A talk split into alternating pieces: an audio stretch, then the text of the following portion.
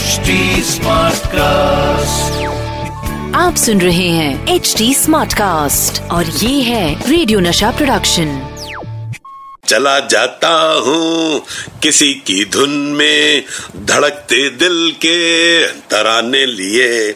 मिलन की मस्ती भरी आँखों में हज़ारों सपने सुहाने लिए। दोस्तों, आज मैं अपनी ओपन कार में जो ऊपर से बंद थी, यही गाना गाता हुआ आ रहा था, भाई गॉड। दो तीन लड़कियाँ तो बोली भी सही। डबल एक्सल वाले राजेश खन्ना प्लीज़ सेल्फी दे दे रे। मैंने कहा, ये सब फालतू काम बाद में। पहले जादू की जप्फी बस ऐसी जप्फियाँ पप्पियाँ पाते हुए आ गया है आपका कैलेंडर यानी कि सतीश कौशिक लेकर अपना पसंदीदा show the filmi calendar show with Satish Kaushik. The filmi calendar show और जैसे ये बात तय है, अटल है, कि हिंदी फ़िल्म में मास्टर जी का नाम दीनानाथ ही होता है।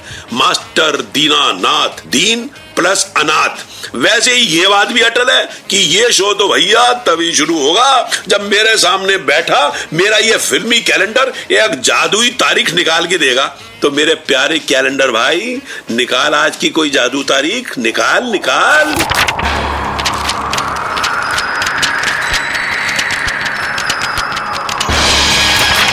Ha ha! वाह वाह। मेरे दीनानाथ ने क्या तारीख निकाली है? जी हाँ पंटर लोगों, आज की तारीख है 12 दिसंबर 1980 और 12 दिसंबर 1980 को सिल्वर स्क्रीन पर एक ऐसी फ़िल्म आई थी, जिसने बढ़ा दी थी सिल्वर स्क्रीन की शान। Yes, my lord, Amitabh Bachchan, Shashi Kapoor, Shatrughan Sinha, Sunil Dutt, Raakhee Parveen Babi, Bindiya Goswami, Johnny Walker. और शाकाल यानी कि कुलभूषण खरबंदा ये फ़िल्म बनाई थी सिप्पी फिल्म्स ने। अब सिप्पी फ़िल्म से बच्चन साहब और सलीम जावेद साहब का वही नाता हो चुका था जो मोहल्ले के दुकानदार से लोगों का होता है। जो चाहे ले लो भैया महीने में हिसाब करेंगे। तो साहब ये सिप्पी साहब की फ़िल्म थी तो बच्चन साहब तो होने ही थे। मगर इस फ़िल्म में बच्चन साहब कर रहे थे सबसे छोटे भाई रवि का रोल। और बड़े भाई का रोल पता है आपको कौन कर रहा था? हाँ, हाँ, हाँ, बताता हूँ बताता हूँ। बच्चन साहब के बड़े भाई बन रहे थे, धर्मेंद्र जी। और रेणु का रोल कर रही थी हेमा मालिनी। और होना भी था, क्योंकि धर्म जी और हेमा जी भी सिप्पी फिल्म्स के लिए बड़ी बड़ी हिट्स दे चुके थे। मगर किसी बात को लेकर सिप्पी साहब से धर्म जी का विवाद हो गया और उन्होंने फ़िल्म छोड़ दी।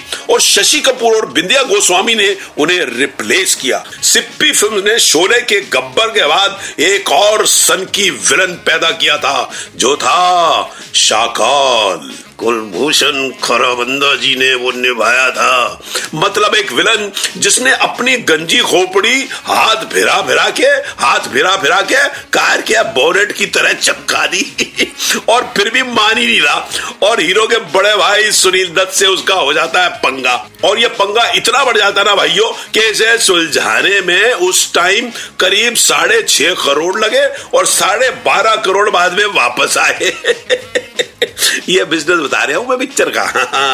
अब यही तो है, सलीम जावेद जैसे महान राइटरों से पंगा सुलझवाओगे तो फ़ायदा तो होगा ही। बहरहाल, मैं आपको ये बताता हूँ कि महान एक्टर संजीव कुमार जी भी शान का हिस्सा होने वाले थे। उन्हें अब्दुल का रोल ऑफ़र किया गया था, जो उन्होंने नहीं किया। और बाद में वो रोल एक नए लड़के मजर खान ने अदा किया। एक भिखारी जो एक्चुअली स्केट्स पे, फट्टे पे बैठता हुआ, चलता हुआ, रगड़ता हुआ, कैसे हीरोज को एक्चुअली विलन की सही खबरें देता है। उस वक्त मजर खान साहब नए एक्टर थे और उनको क्या मौका मिला था अपनी अदाकारी दिखाने के लिए। मजर साहब आज हमारे बीच नहीं है, लेकिन इस रोल के लिए हमेशा उन्हें याद किया जाएगा। अब्दुल का रोल नाम अब्दुल है मेरा, सबकी खबर रखता हूँ। शान अपने वक्त की मशहूर फ़िल्म तो रही है, इसके गाने भी बहुत मशहूर हुए।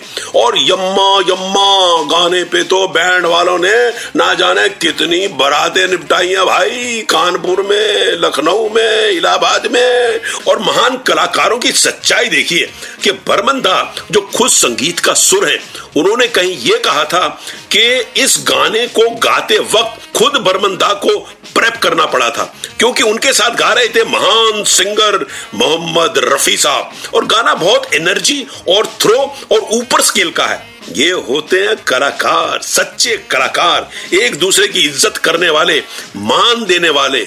वरना आज दो मिनट एड सुना दो तो लोग चैनल चेंज कर देते हैं। खैर दोस्तों, जाते जाते आपको बताऊँ कि इस फ़िल्म में एक और सितारा था जो फ़िल्म को छोड़ के चला गया था। मेरी समझ में नहीं आ रहा कि शान जैसी पिक्चर को सारे एक्टर छोड़ छोड़ के क्यों जा रहे थे। हाँ जी, वो सुपरस्टार था विनोद खन्ना और विनोद खन्ना की जगह फ़िल्म में आए शत्रुघ्न सिन्हा और शत्रुघ्न सिन्हा ने फ़िल्म में आते ही कर दिया सबको खामोश। खैर दोस्तों, फ़िल्में तो बनती रहेंगी और फ़िल्मों की कहानियाँ सुनाई जाती रहेंगी, मगर जब भी शान का ज़िक्र होगा तो शान से होगा।